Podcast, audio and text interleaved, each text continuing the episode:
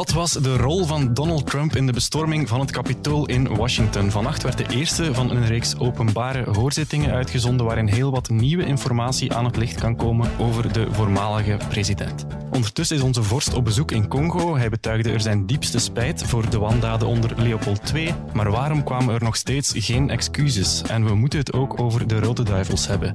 Eerst een beschamend pak slaag krijgen van Oranje om daarna met zes goals over de Polen heen te walsen. Wat voorspelt dat voor het WK in Qatar?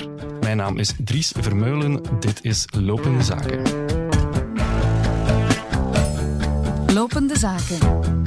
Een podcast van de morgen. De opmerkzame luisteraar heeft het al door. Ik ben niet Anne van den Broek. Die moest hier normaal gezien zitten vandaag, maar die laat zich verontschuldigen.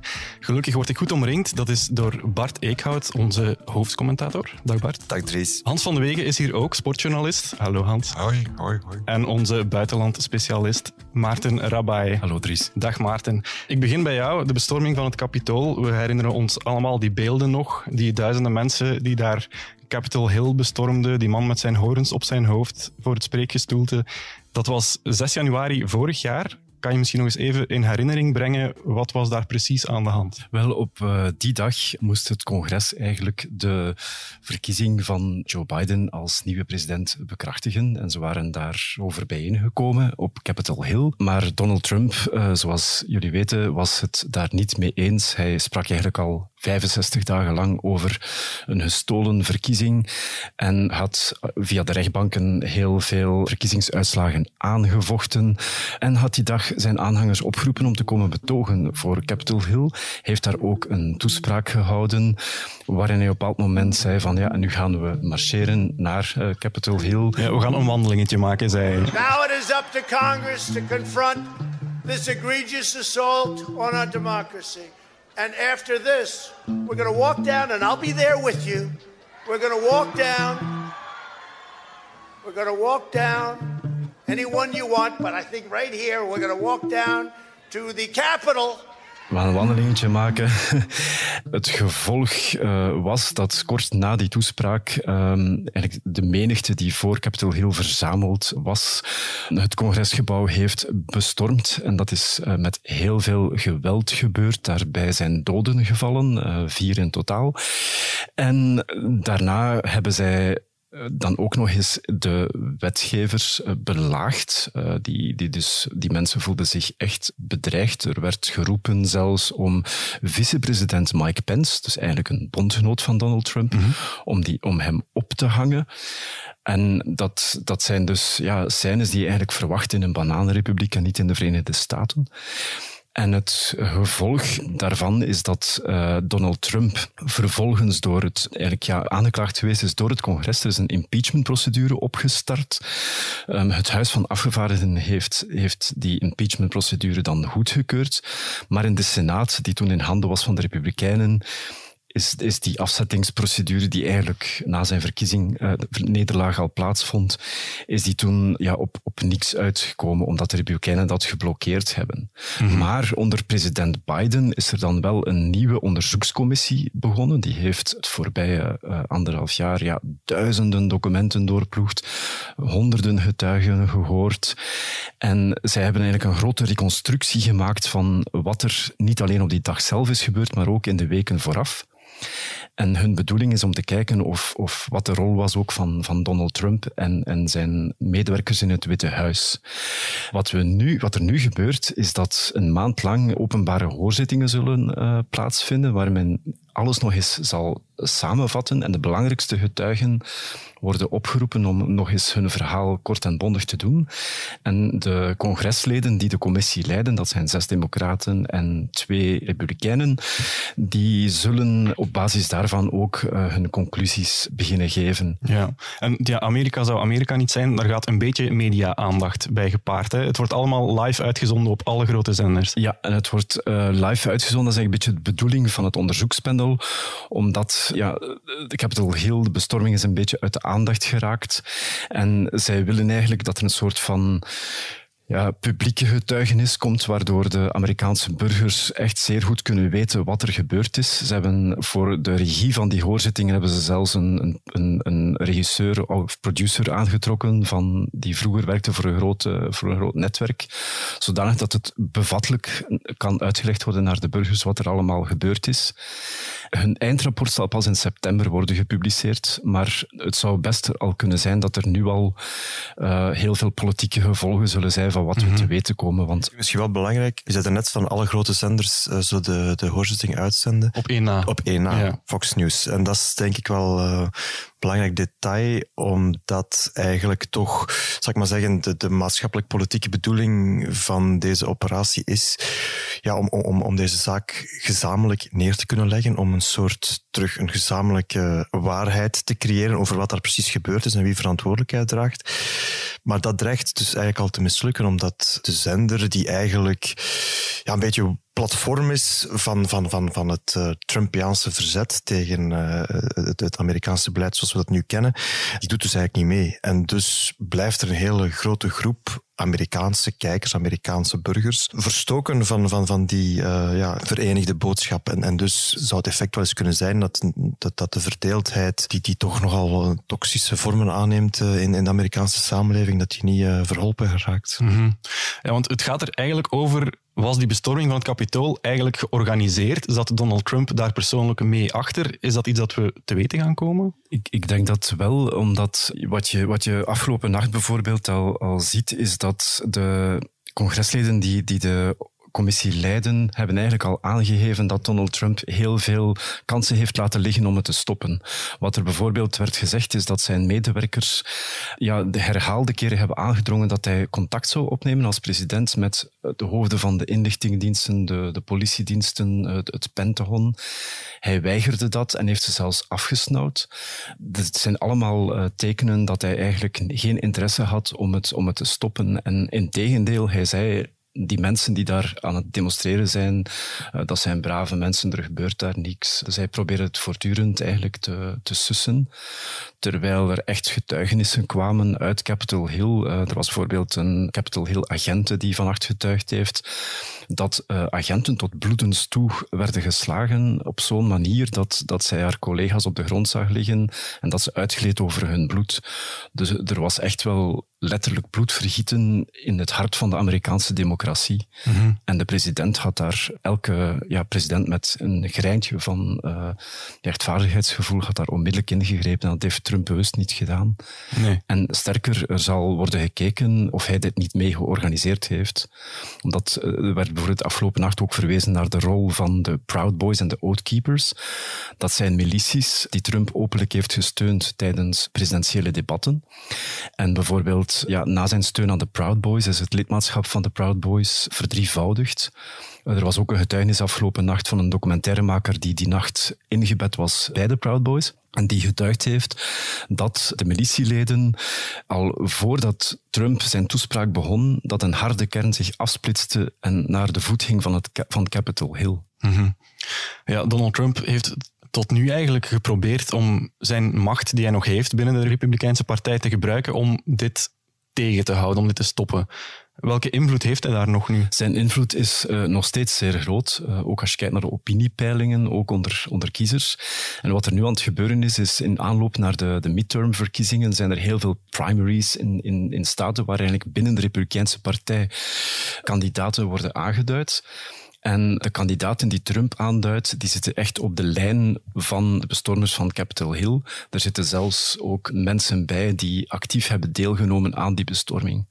Dus Trump probeert echt de, de partij eh, volledig onder zijn controle te houden. Uh, en de grote vraag is of na deze hoorzittingen, of welke impact dat daarop zal hebben. Maar zoals Bart terecht aangaf, via Fox News uh, krijgen de Republikeinen niks te zien. Maar binnen de Republikeinse partij denk ik wel dat er een en ander kan bewegen. Zeker als je ziet bijvoorbeeld hoe Liz Cheney, die de Republikeinse, die een van de weinige twee Republikeinen die mhm. lid zijn van die onderzoekscommissie, zij heeft zich toch wel gericht afgelopen nacht aan de Republikeinen en gezegd van kijk, besef goed, ik parafraseer nu, aan welke kant van de geschiedenis jullie staan, want Donald Trump zal op een dag verdwenen zijn. Uh, maar iedereen die hem gesteund heeft voor die bestorming op Capitol Hill zou wel eens de geschiedenis in kunnen gaan als iemand die ja, onze democratie heeft belaagd. -hmm. Ja, want daar gaat het eigenlijk ook over. Die, die midterms in november dit jaar zijn er die tussentijdse verkiezingen in de VS. Heel deze hoorzittingen moeten door de Democraten ook een beetje gebruikt worden om die Republikeinse partij te ontwrichten. Ja, de, de, de, de Democrats uh, die zullen natuurlijk die, die hoorzittingen gebruiken om, om als, als politieke munitie. Maar ik denk ook dat, ik denk echt dat vooral dat het interessant wordt om te kijken wat er binnen de Republikeinse partij gaat bewegen. Uh, ook de rol van Mike Pence bijvoorbeeld was toch de vicepresident van Trump. Pence houdt zich zeer afzijdig, maar heeft eigenlijk op de dag van de bestorming zelf, ja, die, uh, is hij echt Trump toen afgevallen. En sindsdien is hij heel stil en het valt niet uit te sluiten dat, dat, dat Pence op een dag toch partij zal kiezen tegen Trump. Uh. Welke gevolgen kunnen deze hoorzittingen concreet hebben voor, voor Donald Trump? Puur juridisch kan uh, zo'n congrescommissie zelf geen, zij kunnen geen aanklachten inleiden. Maar natuurlijk, het ministerie van Justitie volgt dit. FBI zal dit ook volgen. FBI heeft heel veel onderzoeken lopen. En al die getuigenissen zijn wel onder ede afgelegd en kunnen dus gebruikt worden in, in een eventuele strafrechtelijke procedure. Mm -hmm. En Trump zou dus in theorie kunnen beschuldigd worden van ja, uh, onder ondermijning van de staat, uh, poging tot staatsgreep, uh, verraad, uh, een heleboel zware juridische kwalificaties.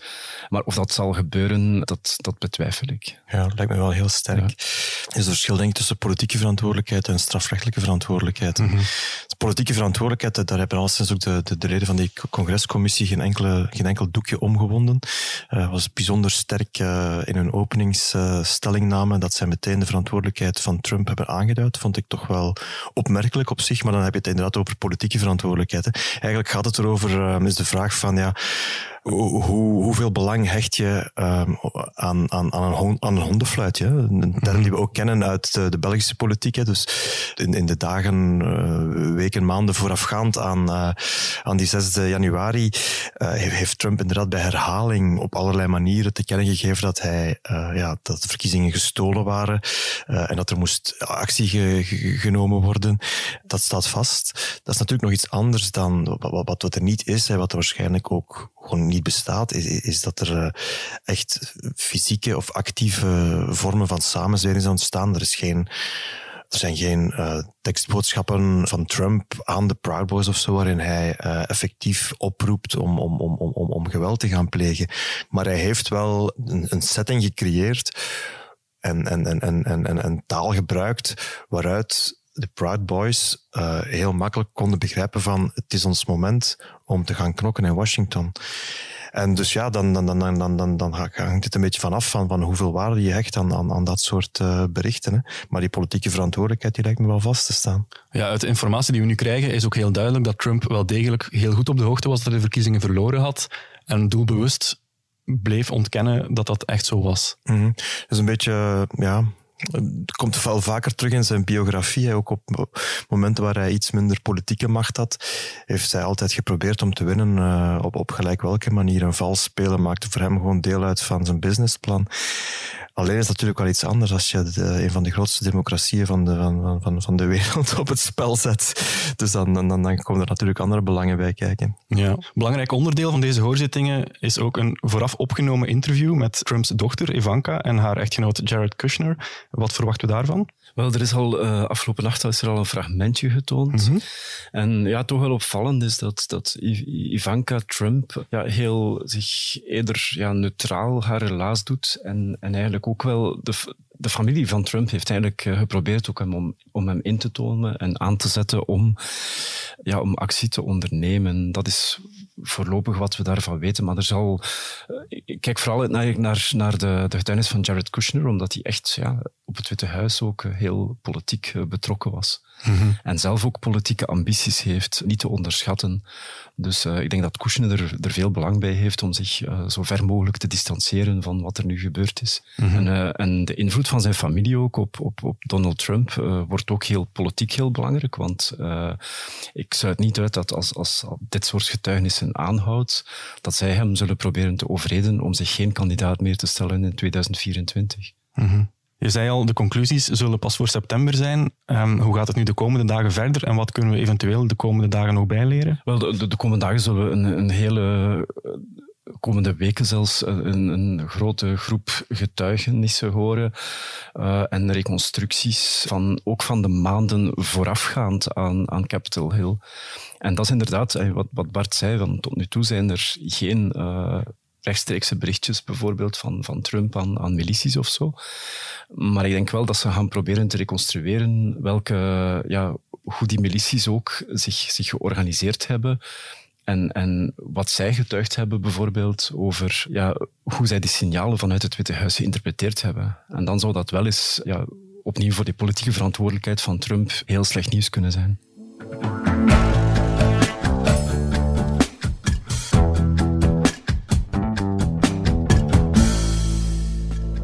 Bien que de nombreux Belges se soient investis sincèrement aimant profondément le Congo et ses habitants. Le régime colonial, comme tel, était basé sur l'exploitation et la domination. Ce régime était celui d'une relation inégale, en soi injustifiable, marquée par le paternalisme, les discriminations et le racisme.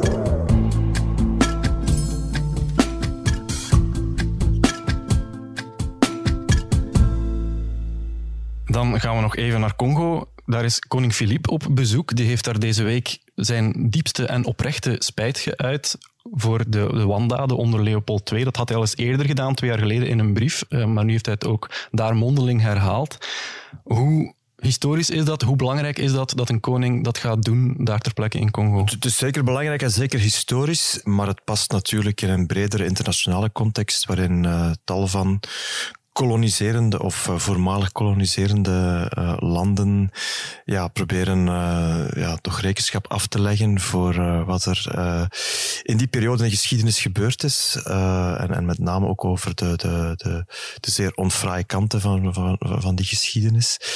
En ja, koning Filip heeft de boodschap gebracht die, uh, zoals dat gaat in een, uh, in een uh, constitutionele monarchie, de boodschap gebracht die de regering hem heeft toegelaten om te brengen. Hè. Dus vandaar spijt, maar geen sorry, want daar zijn we nog niet helemaal over uit of we sorry gaan zeggen. Wel ja, dat is natuurlijk, het, het klinkt een beetje als een, als een semantisch verschil, spijt betuigen versus excuses aanbieden, maar dat is wel degelijk een, een heel belangrijk verschil. Hè? Ja, omdat er bij excuses, ja, dat, dat, dat dat betekent dus dat er schuld is en dat je die schuld erkent. En dan kunnen er uh, bijvoorbeeld ook uh, financiële gevolgen zijn. En daar moet je dan wel uh, eerst helemaal ja, de, rekening gemaakt hebben als land of je bereid bent om die consequentie te dragen. Wat andere landen bijvoorbeeld wel gedaan hebben. Hè. Weliswaar in andere contexten. Maar ik dacht dat Duitsland toch een heel zware herstelbetaling heeft gedaan. Ik dacht aan Namibië. Er zijn nog wel een paar andere voorbeelden eigenlijk is op dit moment is, is daar in de, in, in de Kamer is daar een commissie mm -hmm. zich het hoofd over aan het buigen. Dus in die zin was het eigenlijk ook politiek niet te verantwoorden of niet mogelijk om op dit moment al excuses aan te bieden, omdat het parlement als vertegenwoordiging van het soevereine volk er, er nog niet uit is of, of we dat gaan doen. Uh, maar je hoorde wel bijvoorbeeld in de bespreking uh, in, in, in, in, in de Kamer afgelopen week dat er een, een, een soort breuklijn ontstaat die je uh, grofweg kunt uh, tussen links en rechts situeren, waarbij aan de rechterkant uh, er absoluut geen ambitie is om gelijk welke vorm van excuses aan te bieden. -hmm. Ja, premier Alexander De Croo die zei zelfs dat is een Belgische kwestie, die herstelbetalingen en zo. In Congo zijn ze daar eigenlijk helemaal niet mee bezig. Congo is daar geen vragende partij voor. Klopt dat ook? Uh, wel, in, in Congo heb je wel uh, activisten zoals bij ons, uh, de diaspora daarop aandringt. Heb je in Congo ook wel een groep mensen die dat die daar veel mee bezig is.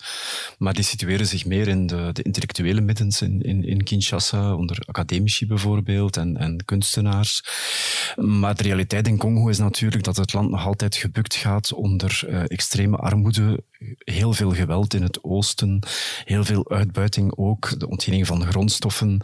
En de gewone Congolees die vecht elke dag voor zijn overleven. En ja, die mensen zijn zelfs niet op de hoogte van uh, wat er vroeger allemaal gebeurd is, want het, het onderwijs ligt ook op, in heel veel uh, regio's uh, ja, plat. Er is heel weinig on onderwijs, helaas. En, en dat zijn de uitdagingen waar, waar Congo voor staat. En wat je zou kunnen stellen is dat, dat België, gezien zijn historische verantwoordelijkheid voor wat er, wat er destijds allemaal fout is gelopen, uh, met een, een regering die in Congo ja, goed bestuur nastreeft, wel zou kunnen overeenkomen dat, dat wij veel inspanningen gaan doen, bijvoorbeeld om hun, hun onderwijs eh, en gezondheidszorg uh, weer meer te steunen. Mhm. Maar ook daar is er een grote maar. De huidige regering van president Felix Tshisekedi is, is aan de macht gekomen met verkiezingsresultaten die omstreden worden door, door uh, onafhankelijke waarnemers. Uh, de eigenlijke winnaar zou opposant Martin Fayoulou geweest zijn, maar de klan van vorig president Joseph Kabila, uh, die ja, is, heeft nog altijd heel veel macht en, en die heeft die verkiezingen ge, gesaboteerd. En ja, België moet goed uitmaken met wie we daar ja, zaken gaan doen. En de vrees van sommige analisten, zoals Nadia Ansai, is nu dat dit koninklijk bezoek legitimeert Felix Tshisekedi eigenlijk als president. Ja. Terwijl zijn presidentschap ook, ook omstreden is. Mm Ja, Bart, je zei het al, er buigt zich momenteel een Kamercommissie over die herstelbetalingen mhm. en die excuses. Denk je dat die er ooit zullen komen? Twijfel toch wel, omdat, uh, zoals ik al zei, uh, je voelde al in, in, in, in de wat oppervlakkige woordenwisseling die er nu geweest is in de Kamer, ja, dat, dat er toch wel heel veel uh, meningsverschil daarover is. En dat meningsverschil loopt voor een stukje ook door de regering. Met name de Franstalige liberalen zijn heel erg beducht om, om, om, om de, de verantwoordelijkheid van België, om, om, om die te, te te zeer aan te zetten. Daarin speelt denk ik ook wel een beetje ja, de erfenis toch mee van een uh, ja, zeer oude, traditionele kijk van een deel van de Franstalige Belgische elite op uh, de, de, onze omgang met Congo.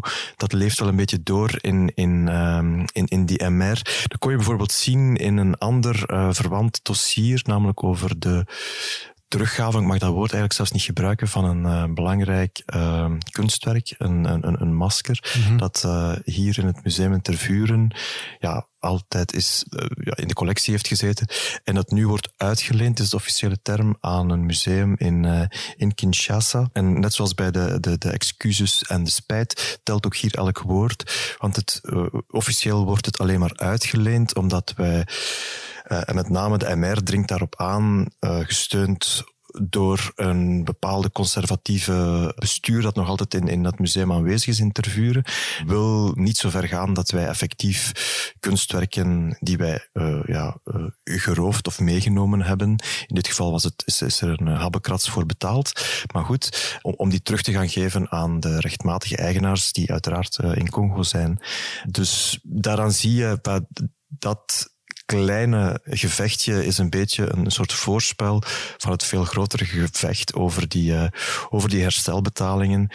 En ik kan me voorstellen dat, dat, dat er uiteindelijk een, om de lieve vrede een consensus gaat ontstaan om niet zo ver te gaan als herstelbetalingen, maar dat er een tussenweg uh, gevonden wordt in een meer actieve, hedendaagse vorm van, van, van financiële samenwerking. Ik denk eerlijk gezegd mm -hmm. ook dat dat zo is. En, en uh, ik ben natuurlijk een sportjournalist, maar ik ben daar wel in 2010 lang geweest yeah. voor verhalen over 60 jaar on, onafhankelijkheid ja, sorry, als ik mensen hier hoor, de, de, de activisten en, de, en die, die paar activisten daar, en ik hoor dan de mensen op het platteland.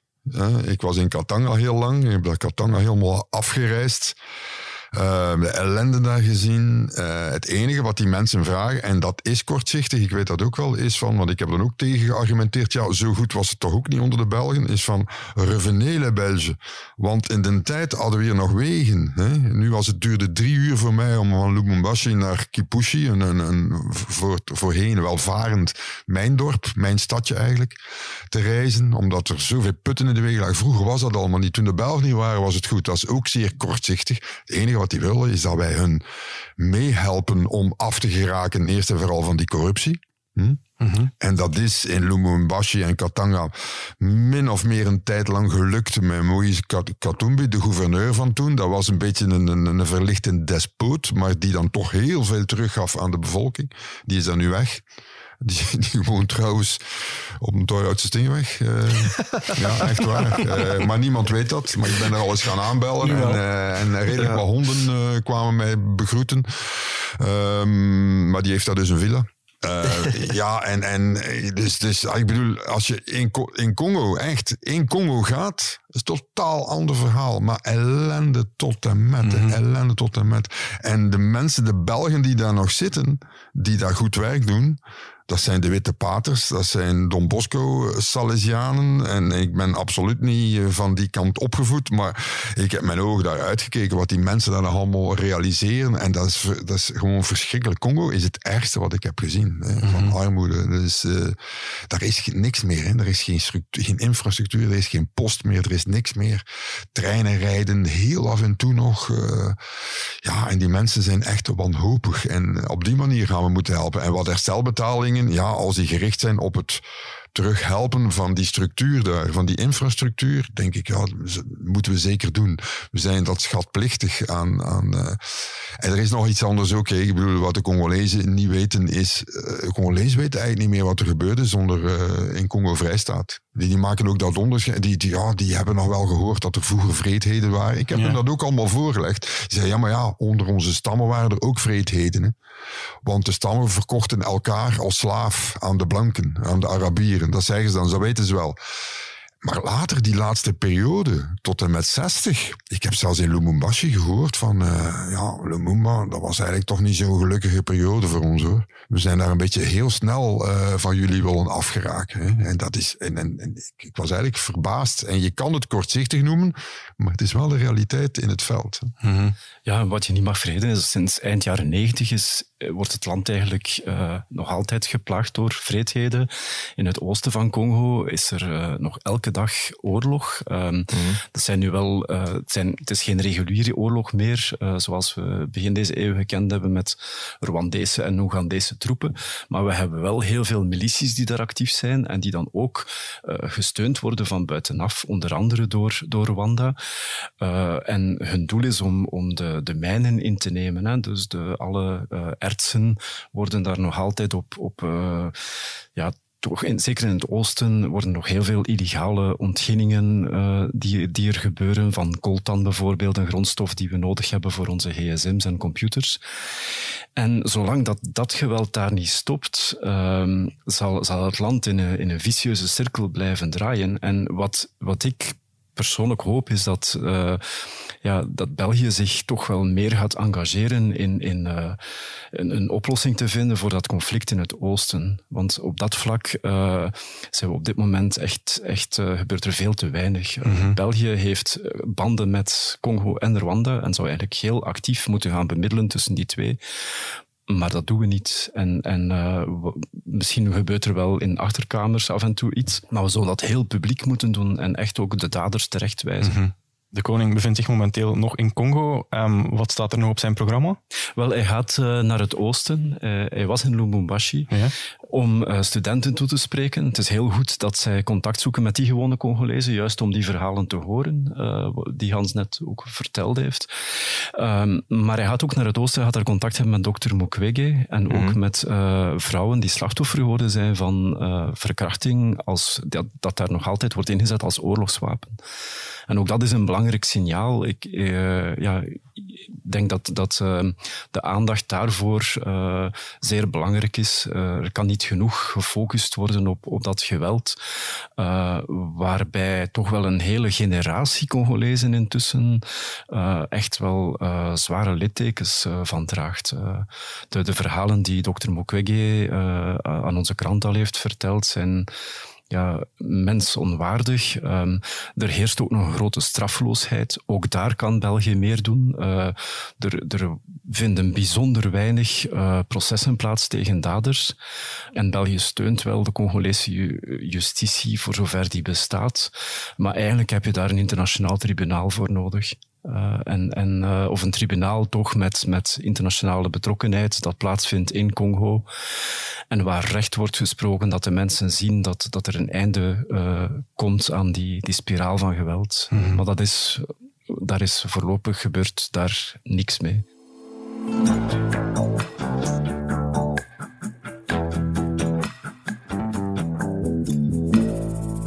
Oh, ik denk dat we moeilijke, moeilijke avond beleven. Ik denk dat we geen aanspraak maken op een overwinning of een punt. Ik denk dat Nederland de betere ploeg was. Um, dus ja, dat is spijtig. This is exactly probably what we needed to prepare the World Cup. It's a, a real tough result to take, but obviously it's very clear what we have to work and what we have to get right from now until until the World Cup. De Donker! 5-1! En plots lukt alles bij iedereen.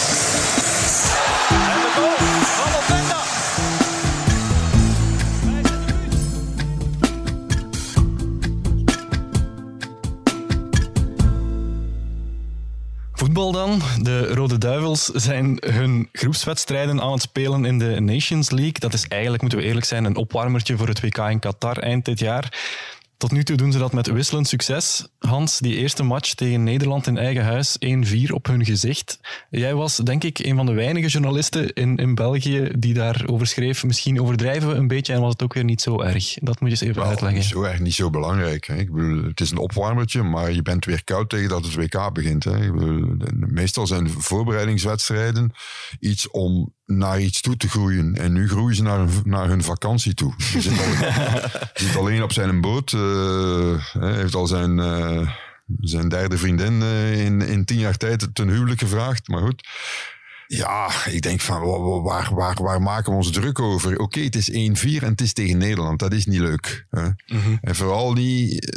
Maar ja, wat je zag is dat er, dat er op twee manieren werd gevoetbald. Hè. Kevin de Bruin dacht van als ik dan toch moet voetballen, speel ik op mijn manier. Hè, met druk naar voren. En de andere dacht, oei, oei, het is tegen de Nederlanders. Laten we toch maar niet te zot doen. Ja. Dus was er een boulevard tussen dat middenveld en die verdediging. En, en die verdediging, ja, die, die was krakkemikkig. Die is altijd krakkemikkig geweest uh, de laatste jaren sinds Compagnie gestopt is. En uh, als het niet als een blok fungeert, dan, dan krijg je dit. Maar de Polen hadden het net hetzelfde voor. Die hadden, uh, een bepaald moment dachten die van, goh, we komen 0-1 voor. Ah, 1-1, ja, dat is nog te behappen. En dan 2-1, dan dachten ze van, oh, nee, het is ja, we hebben geen zin meer. En dan zie je die Polen lopen dan niet meer. En dan maken wij daarvan, ah, de Belgen nemen revanche. Weet WK in Qatar. Ja, gaat om. En dat is het enige. En dan gaan we zien in hoeverre iedereen fit is, in hoeverre iedereen goed heeft getraind, goed heeft gespeeld. Het probleem is weinig voorbereidingsperiode. Dus een voordeel voor België, want de spelers kennen elkaar redelijk goed. Als alle spelers die er normaal zijn, fit zijn. Je zag dat ook aan De Bruyne en Hazard hebben dan een, samen een, enfin, Hazard heeft dan een beslissende pas naar De Bruyne gegeven. Dat is omdat hij weet dat De Bruyne zo zal lopen. En veel andere landen moet dat nog ingeoefend worden voor het WK in Qatar. Maar ja. heel veel druk. Wij moeten daar weinig druk om maken om die, om die uitslagen. Goed, maar even goed is, de voorbije week was wel een mooie illustratie, denk ik, van wat bij de Rode Duivels al heel lang het geval is. Tegen een iets zwakkere ploeg blinkt ons uh, aanvallend uh, gedeelte uit. Tegen een sterkere ploeg wordt het verdedigend bijzonder moeilijk. We hebben geen goede verdedigers meer. Hè? Ik bedoel, uh, we hebben er gehad en ze staan er nog steeds een aantal, maar ze zijn trager geworden, dus willen ze op een andere manier voetballen. En ja, inderdaad, tegen een heel een, een, een goed elftal, als België dan echt wil zeggen, ah, we willen ook mee voetballen, dan komen er ruimtes en dan is het niet meer te belopen voor Jan Vertongen en voor Alderwereld, wat ze mm-hmm. ook, wat ze ook zeggen. Hè. Uh, Vermalen heeft dan zelf afgehaakt. Compagnie ook afgehaakt. Uh, slim. Maar wat er in de plaats komt. Oké, Leander den Donker heeft dat nu niet zo slecht gedaan. Uh, maar die Boyata is ook niet slecht. Jason de Naaier moet er nog terug eventueel op niveau komen. Ik denk dat we wel iets kunnen maken als blok. Maar we gaan terug naar het België van vroeger, namelijk als blok opereren en uitbreken en dat hebben we ook gezien met Lukaku. Lukaku is een counterspits. Hè. Lukaku is geen spits in de kleine ruimte van Thomas Tuchel bij Chelsea. Hè. Mm -hmm. Als Lukaku bij Manchester City zou spelen, zou hij ook op de bank zitten. Omdat hij in die kleine ruimte gewoon niet goed genoeg is uh, met zijn voetbal. Dus we gaan wij moeten ja, laag blok, midden hoog blok en proberen uitbreken. Wat we tegen de Polen eigenlijk hebben gedaan. Hè. De ja, Polen ja. hebben proberen voetballen tegen, tegen België en hebben er rap een paar om een, om een oren gekregen. En, en dan werd, was het natuurlijk uh, hek van de dam. Bart, je bent ook een van die voetbalfans wie hard mm -hmm. een klein sprongetje maakt als Hazard nog eens uh, op het veld staat. Ja, ik, ik, ik, was in het stadion tegen Polen. Ah, kijk. Uh, ja, ik had in, in onverdachte tijden een, een ticket gescoord. dat had ik na... Was ook niet zo moeilijk, hè? Want we waren nee, nee, nee, nee, nee. Het is heel, heel opmerkelijk dat als tegen een migratieland spelen, dat, dan, dan is in, in, in uh, Koning Boudewijn eigenlijk een, eigenlijk een soort uitmatch. Hè. Uh, herinnert die wedstrijd tegen Marokko ooit, die we denk ik met 0-4 verloren hebben. En nu tegen Polen was het eigenlijk hetzelfde. Uh, enorm veel sfeer in het stadion, maar wel Poolse sfeer. Uh, dus overal, omdat er geen, geen, geen Belg uh, een ticket dus wou kopen. Polen geen badkamers zetten? Of wel, ik denk dat het kalm, het, het kalm is geweest op de sanitaire markt die, die avond. maar, dus ja, ik zat zelf ook vooral tussen, half, half tussen Polen, maar, maar echt de, de, de, de, sfeertribune was eigenlijk van de Polen. ja, en dan, dan komen die dan 0-1 voor. En je van, oh my god, toch, ja. weer niet zo'n avond. Maar inderdaad, uh, voor mij de belangrijkste uh, sportieve uh, ja, gebeurtenis van, van die avond was dat Eden Hazard heeft getoond dat hij, ehm, ja, dat er gerechtvaardigde hoop is dat hij terugkeert op een, op een aanvaardbaar niveau.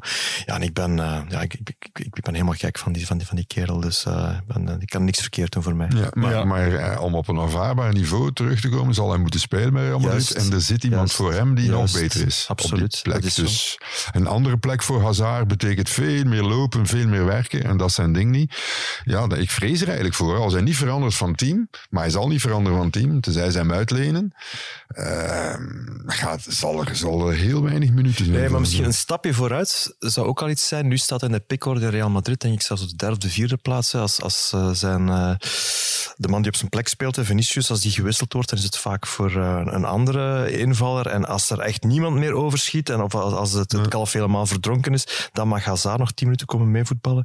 Ik hoop dat hij die status, dat daar, als we daar in, in, in de rangorde één stapje vooruit kan zetten, dat hij dan toch al af en toe een, een, een, een, halve wedstrijd of een hele wedstrijd mag spelen. Dat zou al denk ik een, een, een geweldige stap vooruit zijn. Ik denk inderdaad niet dat hij van club gaat veranderen. Maar ik denk dat ook, ik denk dat de staf, uh, en dat is waarschijnlijk wel een beetje van een geheim plan, uh, er hoopt om met Hazard een deal te kunnen sluiten dat ze iemand kunnen sturen naar Madrid om hem wedstrijd fit te krijgen zonder wedstrijden. Dat kan. Mm Maar dan moet je echt blind trainen en door muren proberen gaan op trainingen. En, en waardoor je dat wedstrijdritme op training. Het is heel moeilijk om zonder wedstrijden wedstrijdritme te krijgen, maar het kan. En ik denk wel dat ze daaraan denken om hem op deze manier op een, laten we zeggen, 80% te krijgen op een paar weken voor het WK en dan nog 10% te kunnen bijdoen, waardoor hij 70, 75, 80 minuten kan spelen in plaats van nu een klein uur. Dat plan bestaat. De vraag is natuurlijk uh, al een tijdje, die, die al wat oudere spelers van die topgeneratie, die bij hun eigen ploeg nog amper aan de bak komen, bijvoorbeeld zoals Hazard, moet je die nog per se in de basis willen krijgen bij de Rode Duivels? Of had er eigenlijk al lang gewerkt moeten worden aan een nieuwe generatie? Ja, er is gewerkt aan een nieuwe generatie. Maar Martinez zegt, uh, ze is nog altijd niet beter dan de vorige generatie.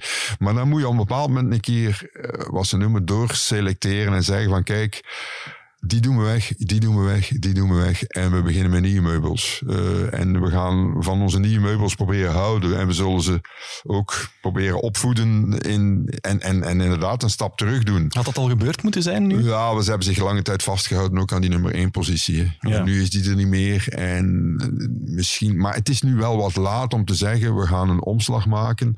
En we gaan met uh, allemaal jeugd spelen. Uh, Trouwens ook eh, bij de Belgen zit Trossard daar te kijken naar die plek van Hazard. En, en Trossard heeft toch wel bewezen dat hij ook wel een en ander kan. Tegen Polen een zeer mooi ja. partijtje gespeeld. Dus uh, dat wordt ook nog een probleem. Maar Trossard is ook bijna 30 trouwens. Dat is geen jonge gast. Ja, nee, dat klopt. Hè, dat klopt. Er zijn er, maar er, komt wel, nog wel jeugd aan hoor. Uh, en goede jeugd. En, met name uh, veel, um, dat woord mogen we niet meer gebruiken zeker, maar allo, al, allochtone jeugd. Tenminste jeugd. De podcast mag het wel. Met de podcast mag het wel. Oké, okay, goed. Dan, uh, dan jeugd met een, laten we zeggen, een, een, een andere dan een typisch Belgische achtergrond. Hè, die klassieke Belgische achtergrond. meestal met een kleur ook en, en, en heel veel flair op voetballend gebied. Dus ik denk wel dat we nog. Maar verjonging is, is moeilijk als je aan de top staat. En België heeft de lange tijd het idee gehad dat ze aan de top stonden. En die halve finale op het WK was voor, voor mij een vergiftigingsgeschenk. Eigenlijk dat verdienden ze nooit. Ze, waren, ze hadden niet het niveau van de halve finalist. Tegen Japan hadden ze moeten uitgaan. En daar is een goal gevallen. Die koppel van Vertongen over Kawashima in vliegenvanger is. dat, nooit, dat gebeurt nooit meer op een WK. Dus, maar dat is dan puur het geluk dat je afdwingt natuurlijk. Hè. Mm -hmm. uh, zegt dat iets over het WK Qatar? Nee, want de Kroaten waren vorige keer ook een vogel voor de kat. En die hebben het ook tot de, halve, tot de finale zelfs geschopt. Dus even goed. Wereldkampioen denk ik niet. Maar even goed spelen we de finale in Qatar. Beetje ook met de loting nodig. We hebben al heel veel pech gehad. Die pech ook een beetje over onszelf afgeroepen door altijd in, het, een moeilijke route te, terecht te komen. Um, ja, ik, ik, ben een supporter, ik ben geen kenner.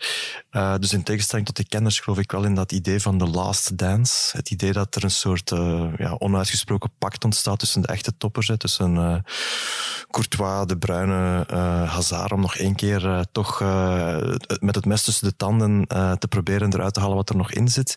En dan met een buiging afscheid te nemen van het grote publiek. Uh, dat is een, ja, een beetje een fictief concept, hè, dat dat natuurlijk uh, gecreëerd is, overkomt uit, uit uh, het Amerikaanse basket, uh, Michael Jordan. Ehm, dus dat idee van we gaan met onze topploeg nog één keer tot aan het gaatje.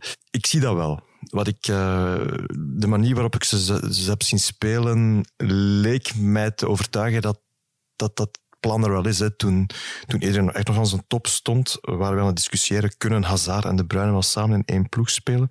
Er was toen wel, ook wel wat frictie tussen die, uh, tussen die, die echte toppers. Uh, dat idee is helemaal weg. Het idee van, we, we, zullen samen nog eens kijken van uh, waar het schip strandt. Uh, dat is dat is het gevoel dat ik mee naar huis heb genomen uit het stadion wel. Ja, het grote voordeel is dat die oudere spelers uh, nu niet uh, een WK gaan moeten spelen aan het eind van een zwaar seizoen. Ze gaan mm. het WK spelen op het moment dat ze eigenlijk in topvorm normaal komen voor de Champions League. Op dat moment gaan ze dan naar het WK. Dus dat is eigenlijk voor hen een groot voordeel. Het is ook in, in vrij warme omstandigheden, waardoor het voor de blessures uh, ook wel zal meevallen. Misschien ja. soms te warm. Het zal wel meevallen, denk ik die signalen zijn wel gunstig voor deze selectie die ervaren is. En inderdaad, de Last Dance, ja, dat was wel over uh, meer dan 100 wedstrijden dat uh, de Chicago Bulls hebben moeten spelen om kampioen te worden. Ik was trouwens bij de laatste in Utah, maar uh, ja, dit, is, dit gaat over zeven wedstrijden. Tot en met de finale. Dus het is echt pieken daar naartoe. Rekenen op het geluk dat je al had in, in, in Rusland.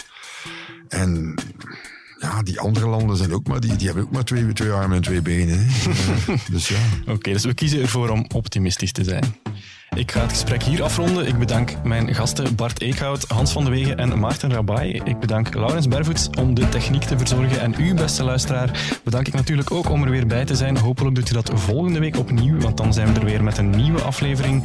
In de tussentijd kunt u ons altijd bereiken op het e-mailadres podcast.demorgen.be. Dit was Lopende Zaken. Heel graag tot volgende week.